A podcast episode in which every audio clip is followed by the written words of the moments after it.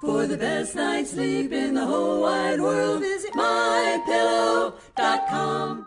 Use the code word REBEL for a discount on pillows, sheets, pet beds, and everything else at mypillow.com.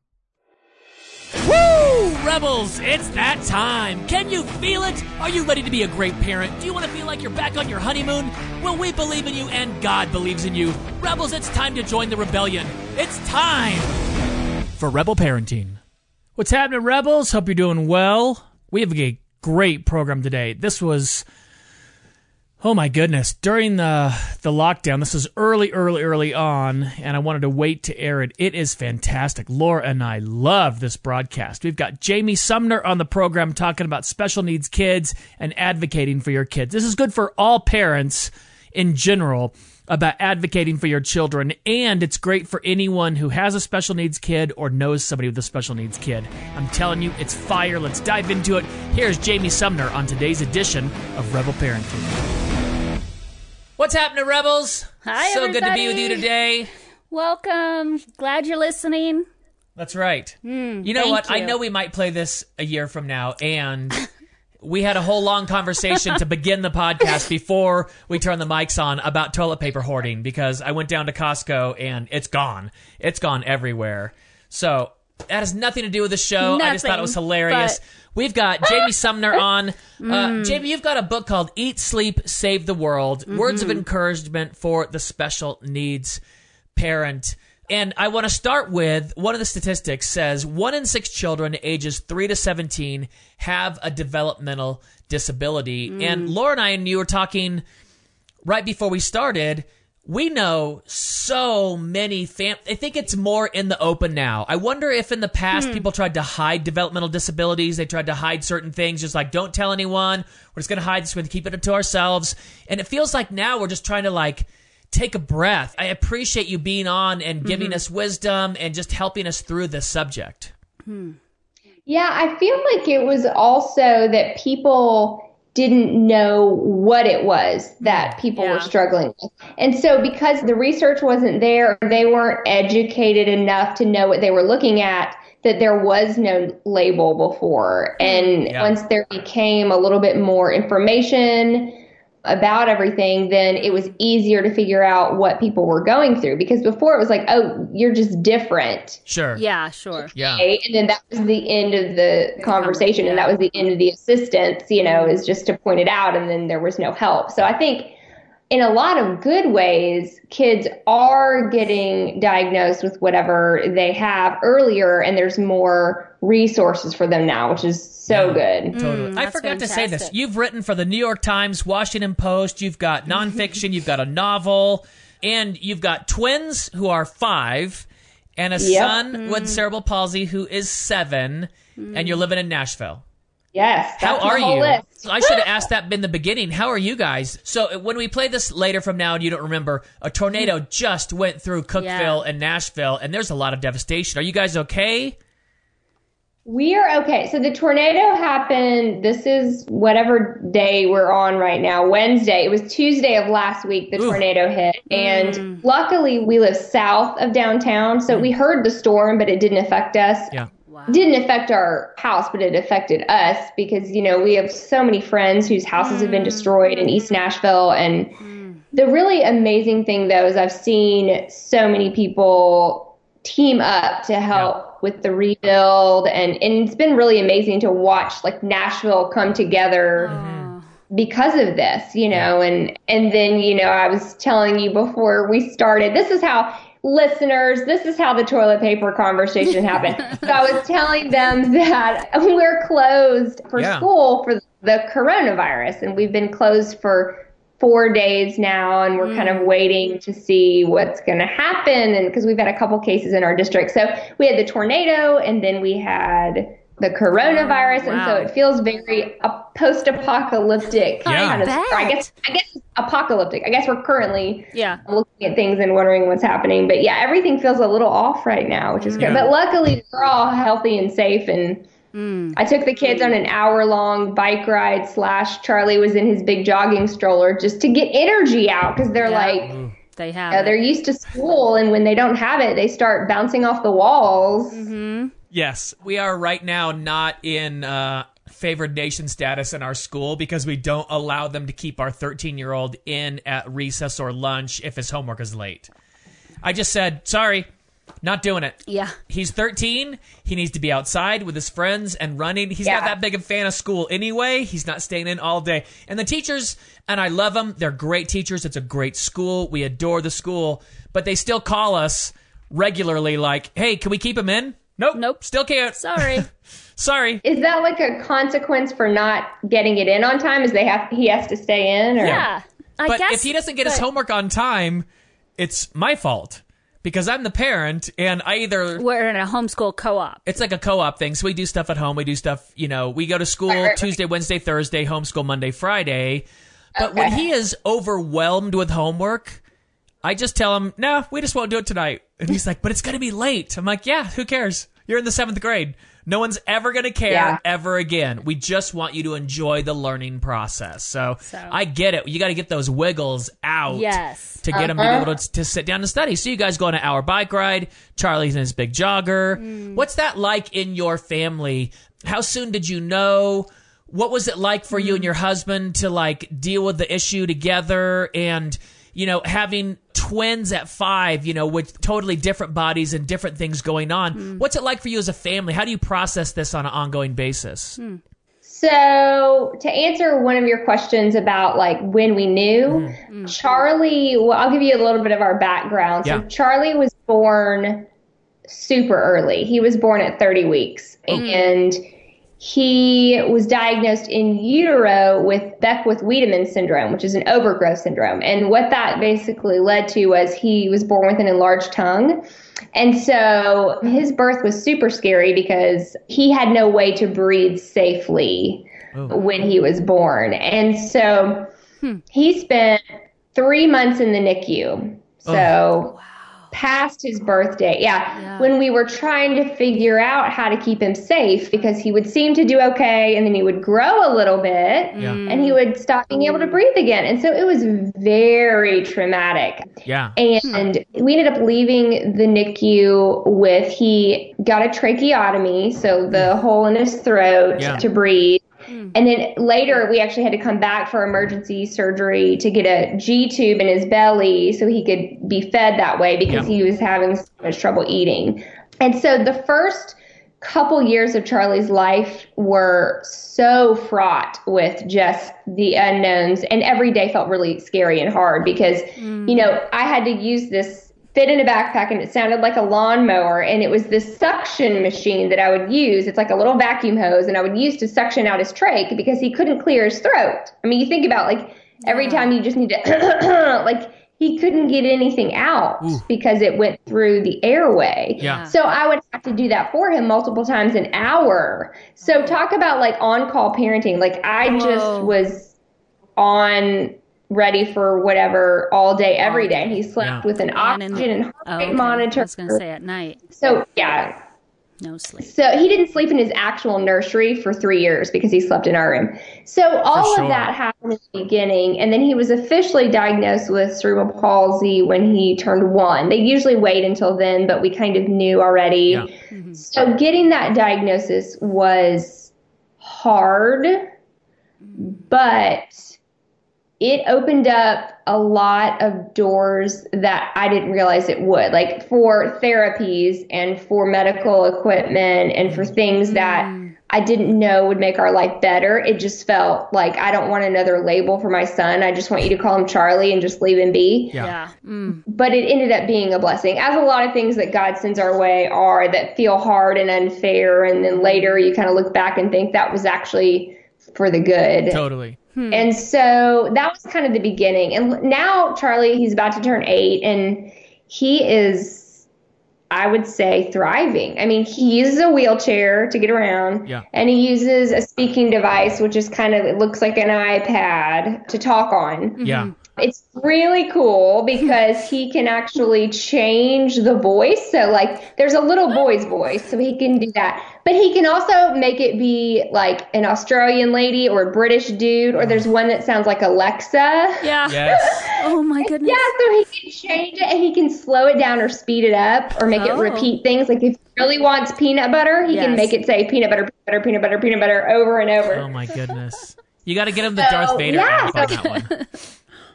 Oh my gosh, if there's a Darth Vader voice, he will find it. For sure. That is so funny. Wow. Jamie, can I ask, and if it's too personal, it's okay. What was that like with you and your husband? We know that a lot of people, when they get either in utero diagnosis or when the baby's born, they get diagnosis, it really does put a great strain on the marriage. Mm. And it's a difficult time because, of course, you want a child. And, I mean, on average, this is just average, on average, in the first 2 years of a child's life who's born normal and healthy, parents lose 6 months of their sleep. They're losing 25% of their sleep. You're losing far more sleep than that because you're monitoring oxygen monitor, heart monitor, trach, clogging, all those types of things. You're losing so much sleep. All of that puts an insane amount of strain and stress on a marriage. How did you guys do it? So it's so funny that you asked that question because the honest answer is because everything felt like a crisis. I was just talking about the tornadoes that happened in Nashville and how people pulled together to lean on each other. Those first years, it was almost like we didn't have any other option but to lean into each other or we would have not survived. Yeah. It was like we could not afford to have conflict almost between us because there was so much else going on. It's like we don't have time to have a fight right now because we have to take care of our son and we have to discuss whether we're going to have major tongue surgery or, do we need to call 911 right now because his oxygen stats are low? Like you don't really have time to have a fight. So if I'm being honest, now is actually the season of life that's harder in marriage than then because now there aren't major health concerns. Mm-hmm. There are the more mild systemic parenting concerns and relational concerns that we're navigating every day. Charlie is 7, the twins are 5. Everybody doesn't get along. It's not like a Disney movie over here. Like people are fighting, people are throwing things. Legit. Jody and I are trying to figure out when we're actually going to have a conversation with each other that one isn't about the kids and two is away from the kids. Yep. Now it's harder, I think, on a marriage in this kind of middle ground that we're in than when Charlie was little. And I know that a lot of parents of kids with special needs, a lot of those marriages end in divorce because it is so hard to stay the course for the whole, for the long haul. For the long haul. But we've really had to be more intentional now than we've ever had to be about our marriage and our relationship. Well, that's encouraging for, I would say, parents that maybe have just got the diagnosis or just realizing it to... because it makes sense what you're saying. Yeah, at first you just bond together and okay, let's weather this storm together. Yep. You think of human nature, just people okay, we're just going to dig deep and grit it out. And then the middle comes. The whole It did that with us. Yeah, how are we going to function? We only had colic. Lincoln was colicky for 7 months, so he screamed. Oh, listen, do not say only colic. Well, because colic is no joke. Yeah, it wasn't. It's serious. I always tell people, you can't compare stories because the way you feel that colic is how I feel all the stuff with Charlie. So it's the same level of intensity no matter what you're dealing with. It was 7 months. But talk about lack of sleep. Yeah. Colic, man. I stayed up for 7 months. I stayed up from 7:30 at night till 5:30 in the morning. And I'd play Xbox and change and feed Lincoln and swaddle and diaper and feed and just over and over and over and over. Yeah. And I went a little bit insane, literally little bit. Cuckoo. I can remember doing, I got into a fight with a guy on an airplane over the armrest. We legitimately were Arr! Both of us were doing this. Yeah. And there's that part of my brain going, what are you doing, you dummy? You're an adult. And the other part's it's my armrest. I deserve the, it was just, I was so tired for so long, and I don't remember us fighting during, like, we didn't have the energy to fight with each other. It was just, I would go to sleep at 5:30 and hand Lincoln off to Laura and just be like, sorry, I don't know.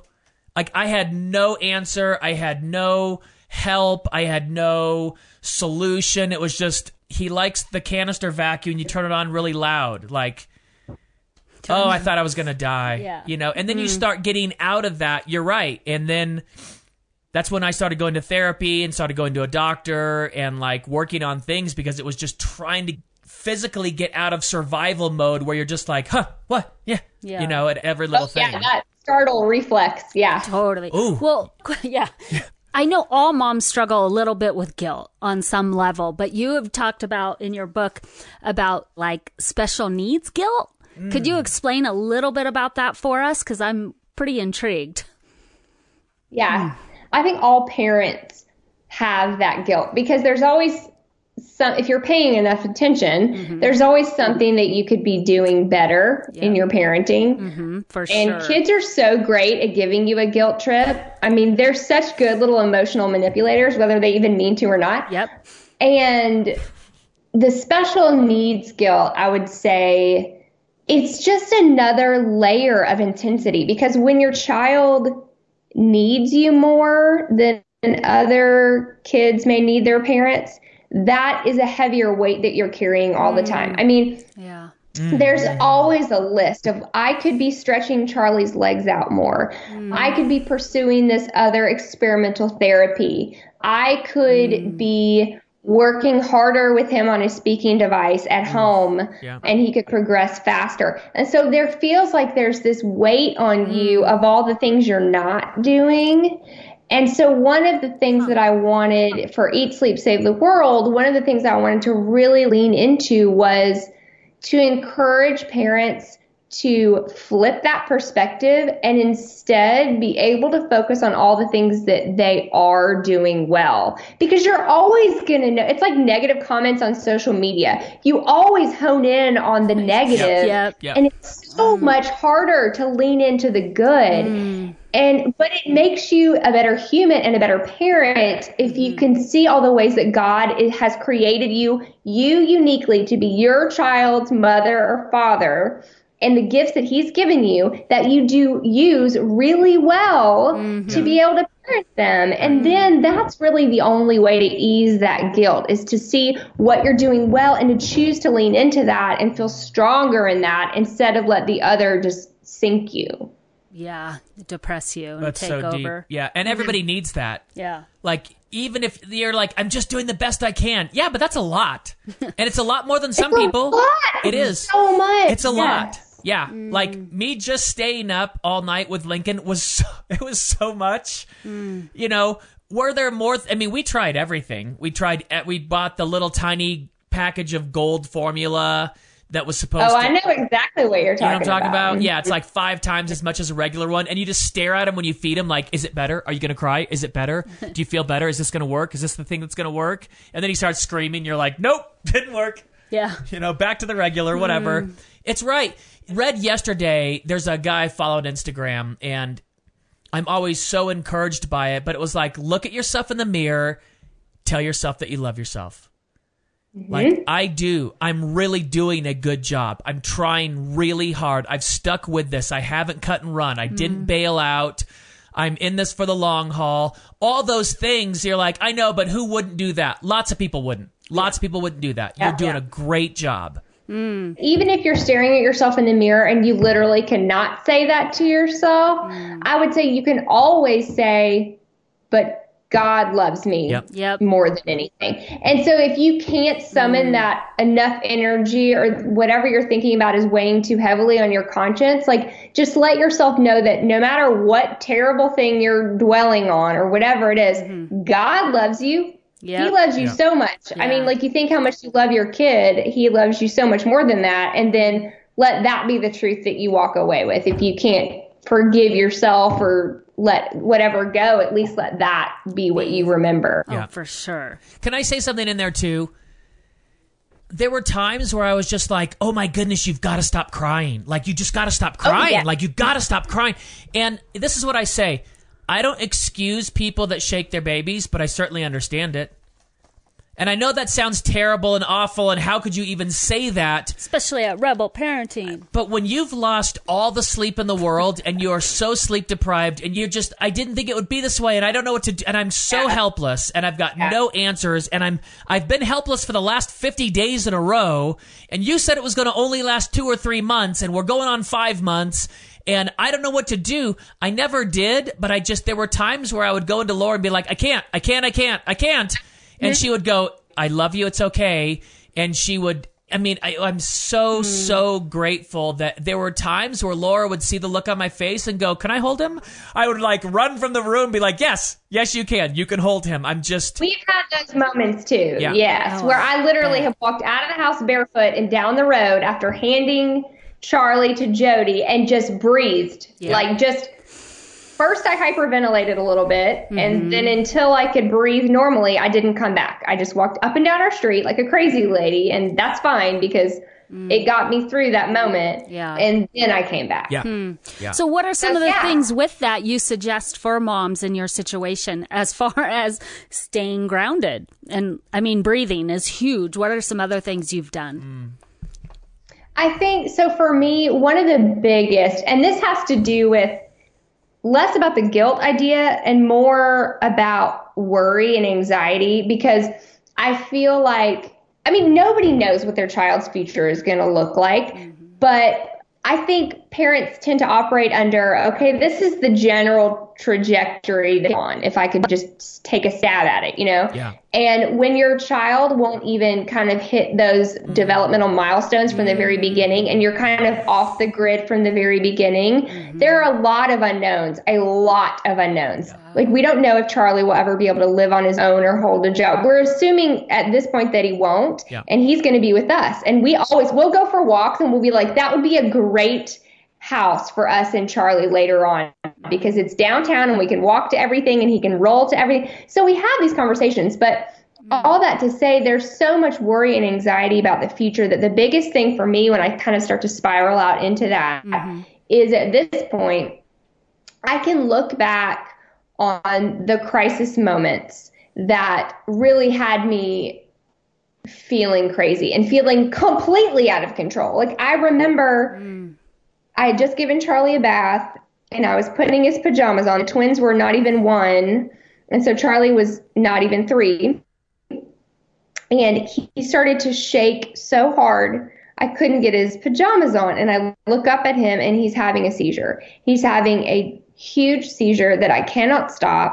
I don't even know where to put my hands on him, much less help him. And I remember, I hear Jody call 911. Paramedics come, they rush him away. They won't even let me sit in the back of the ambulance with him. Like, I've never felt more ineffectual as a parent than in that moment. But then I can now look back on that and remember that God carried us through that. He carried us through the seizure. He carried us through all the meetings with the neurologist. And because I can look back on that as actual evidence that God was there, like, it's not some fluffy feeling that God is hovering in the air over me. Like, that is actual evidence that God's care of us, because I'm all about, I need to see the proof. Yes. That is proof. And if I remember those times that felt absolutely horrific, and then remember that I'm here now, and we survived, and not only that, but Charlie's amazing. He doesn't have seizures anymore. You know, that to me eases some of that worry and anxiety, because I can kind of give myself the distance from it by all of those memories. Yeah. I just saw a saying that said, you've already survived 100% of your worst days. And I was like, what? Oh, I love that. Oh, wow. And then you look back on those days, the ones that you think, I'm not going to get through this day. I won't live through this day. I won't live through this trauma. I won't live through this experience. I won't live through this pain. I won't make it through this. And it's been years now, like, I survived 100% of my worst days. And that's something. Like, that's something to be proud of. Like, I don't want to go dwell on the negative, but every now and then you got to go back and be like, man, like, we got to this therapist. Laura and I go to one together. We go to one separately, then we go to one together. And I love it when she's like, I'm not kidding. I don't know many people that would have lasted if they were you. And I'm like, what? And she's like, I'm telling you, you guys are together. You didn't take a bullet. You didn't split up. I don't know many people that could have lasted. And it's like, you should be proud of yourselves. Yeah. And it's like, oh, thank you. Like, it's that weird double-edged sword, like, oh, okay. And it's also like, you know what? We're pretty cool. We lasted. We did this stuff. Well, and I think so many people don't stop and let themselves feel that. Yeah, like it's sure. They're just trudging on to the next hard thing or worrying, like I said, about the next hard thing. And they don't stop and let themselves feel all the things they've overcome, which you, that is nourishment for your soul, to let yourself remember all of those things and, you know, do a little fist pump that you actually are here. Yeah. Yeah, for sure. Yeah. For sure. You talk in the book about the disability paradox. Can you explain that more for our listeners?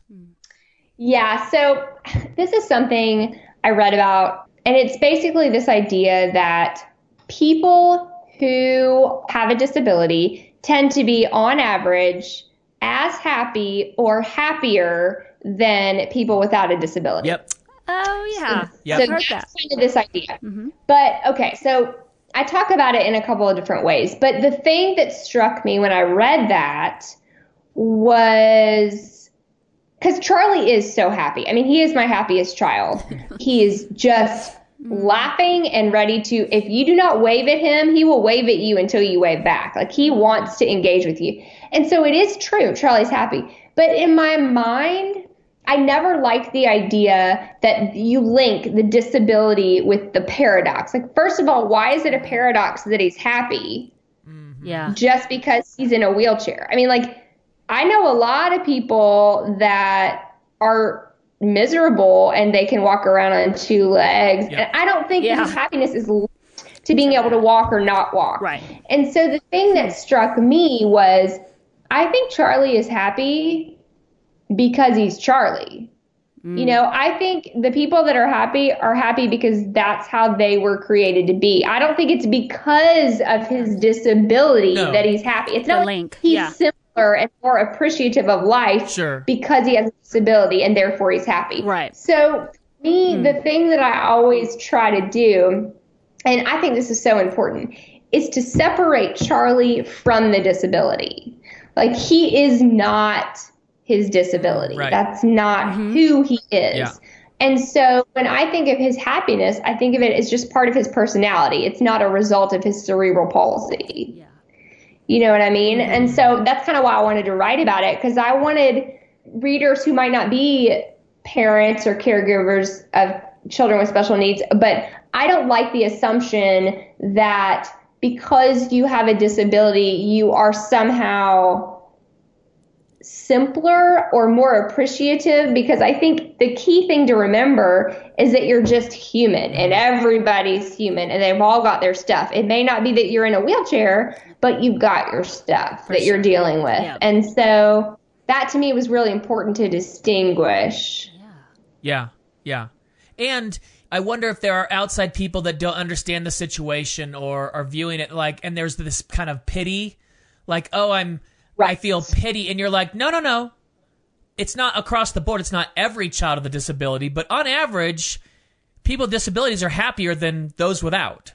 So there's this, don't look down on my son. Like, it's not, he's fine, but he's fine. He's doing well. He's a very cheerful, happy kid, and he's got parents that love and support him, and that's what he needs. Right, exactly. It's kind of that idea, like you see, because characters in TV shows or in books that have a disability that tend to be the sidekicks character, like, you know, they're the sidekick. Right. Yeah. And they're always portrayed a little less three-dimensionally as the other characters, and it's like they exist to propel the plot of these other people. It's like lazy writing. And I that's why I think it's important not to just assume, because of this disability paradox idea, that you can know someone because of what you see about them. Yes. Because think about that. It's so complex. It's like when you first met your spouse or your significant other, what drew you to them initially, that's not necessarily the thing that keeps you going for decades and decades. It's as you get to know them more that you learn all the three-dimensional things about them, and then you stick, you know? That's especially true for Laura and I. We got engaged after 3 weeks and married 5 months later. So we hadn't known each other 6 months on our wedding date. Yeah, we met on a blind date, and we got married 5 months and 21 days later. Yeah. Oh, you're like saying your vows, and you're like, wait, what's your middle name again? When were you born? Oh, it took me... Every now and then I have to ask Laura how to spell her middle name. Is it two T's or one T? And she's like, it's been 15 years. It's two T's. Come on. I'm like, oh, okay, I know. Yeah. We're still getting to know each other. I knew it. Yeah. How can other moms and other families support people? Yes. What would you want them to know? Yeah. Like, how do they, when they see you in the park, when they're with you at church, what do you want? What do you don't want? Yeah. Okay. This is such a good question, and I'm so excited to answer it. So here's the thing that I always see. There is this need to be polite and not awkward that keeps people from engaging like we wish they would. Yeah. So for example, you know how kids will say anything, right? Yep. So I have kids all the time that run up to Charlie and I in the park, and they're like, why do you have those wheels? Or why can't you talk? Or can you stand up out of that thing? And how do you get dressed? And they are not shy to talk about it. And then their parents scurry up after them and smile and then kind of like herd them away. Right. And they're doing it from a good place because they want to be polite, and nobody wants an awkward conversation. But what I would say and what I want is, please be awkward. Yeah. Like, please be awkward with us and come up and engage, because what you don't want is to not feel seen. Like, I would much rather have an awkward conversation than to feel like you don't even see me and you're just walking by and you kind of don't want to make eye contact and you don't want to cause a scene. Yep. Like, to me, we're just having a day. Like, please enter our day and enter our little circle. And I know now, like, life is more insular and people stay in their bubble that makes them feel safe, like on social media, but also in real life. And so you don't want to cause waves. But what I always say in church and out in the world, like, don't be afraid to ask a question, even if it feels like a dumb question, because then at least we're having a conversation. Yep. And it's not you and us walking our separate paths. Like, that would be the biggest thing I would say to people is, please come up and say hi, you know? Yeah. We would love that. We would love to have a chance to share a little bit of our life with you. That's encouraging. So. That's awesome. Yeah, definitely. And you're right. People don't want to be offensive, and they don't want to offend. They want to be polite. Right. And so in lieu of having an awkward conversation, it's like, I'll just say nothing. It's like, don't say nothing. Yeah. Then I'm alone. Right. Then I'm sitting here alone wondering, do you see me? Like, we're sitting here together. I'm next to you. Yeah. Absolutely. Just be awkward. And parenting a child with special needs can already feel so lonely because you already feel outside the circle. You know, you can't always say yes to birthday party invitations at the trampoline park if your child's in a wheelchair. You know, you can't always do all the play dates, and even if you want to. And so to ease that isolation, you know, be willing to ask a dumb question, you know. Be willing to be awkward. Yeah. And go for it. That's encouraging, because I know for me, especially as a younger mom, when I was new to being a mom, I would hesitate. Like, I wouldn't know exactly, like, should I say something, or, you know, just because I didn't know what to do. And now after, you know, I'm going to be 50 soon. Yeah. It's like, okay, we're all human. We're all in this together. Maybe that mom needs a hug, or maybe that mom needs to know she's doing a great job. Yep. You know, as for moms. So, You know, it's funny. You know who helped me with this? I don't know if you know who Nick Vujicic is. He was born without arms and legs. He's got Life Without Limits. Wait. He's married and he has a couple kids. Yes. Yeah. I know who that is. Yeah. Yes. Out of the blue, Nick called me, or someone that knew Nick called me and was like, hey, he's going to be in town. You know, he's a huge fan of your dad. Any way you could introduce him? And I'm like, yeah, totally. And they're like, really? I'm like, yeah, he's in his office by himself right now. He's doing nothing. I'll call him. And so I got him in, and they became friends. And then Nick was like, hey, I want to hang out. And I was like, okay. And I can remember being like, I don't know what to do. I can't shake your hand. Oh, right. What do I do here? And he'd be like, hey, come hug me. And I'm like, okay. Yeah. And it was like that. He's such a great icebreaker. He'd be like, hug me, put your arms around me. Yeah. Let's take a picture, and he would just force me into it. Not like I was, I just didn't know what to do. I'm like, what do we do here? Mm-hmm. And he just he bowled straight through all those things to then all of a sudden we were having different conversations because I wasn't thinking, oh, I can't believe I stuck my hand out to shake your hand. I feel so stupid. And he's like, whatever, bro. And then we talked and we became friends. And it was like, oh, this was so helpful, just pushing past that with me. Does it feel like a burden sometimes, though, when you have to do that with lots and lots of people? Are you ever now just like, come on, just say hi? Yeah.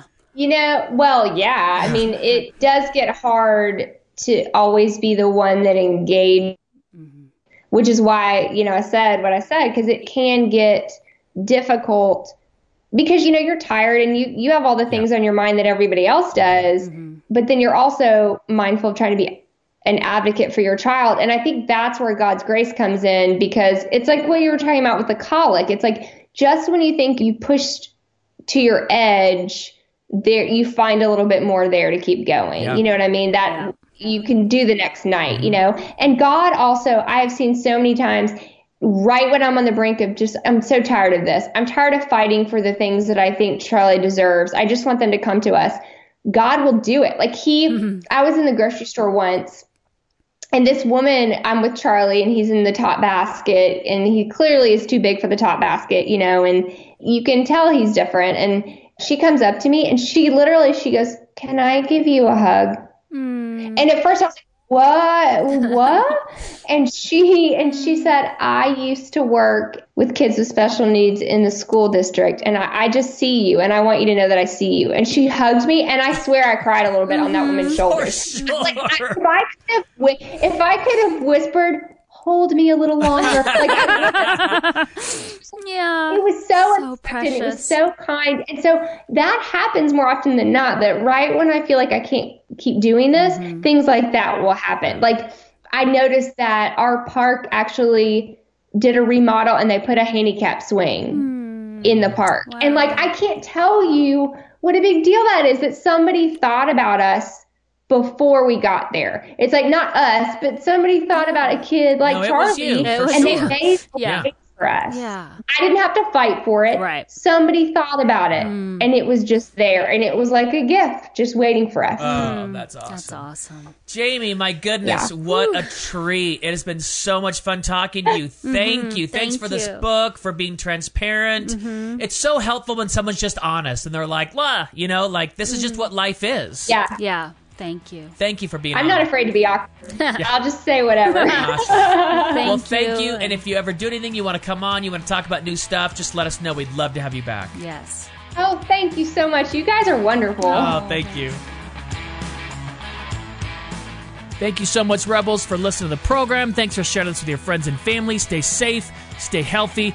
Get back out there and work. Thank you for listening to us. Thanks for supporting us financially. I appreciate it so very much. Head to RebelParenting.org. Click on the Donate tab. It's all tax deductible. We appreciate it very, very much. God bless. We'll see you soon.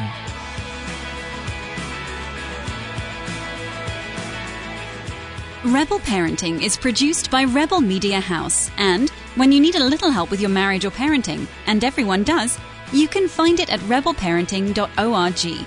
Sign up for the Rebel Update by texting the word REBEL to 444999. That's REBEL, and the number is 444999.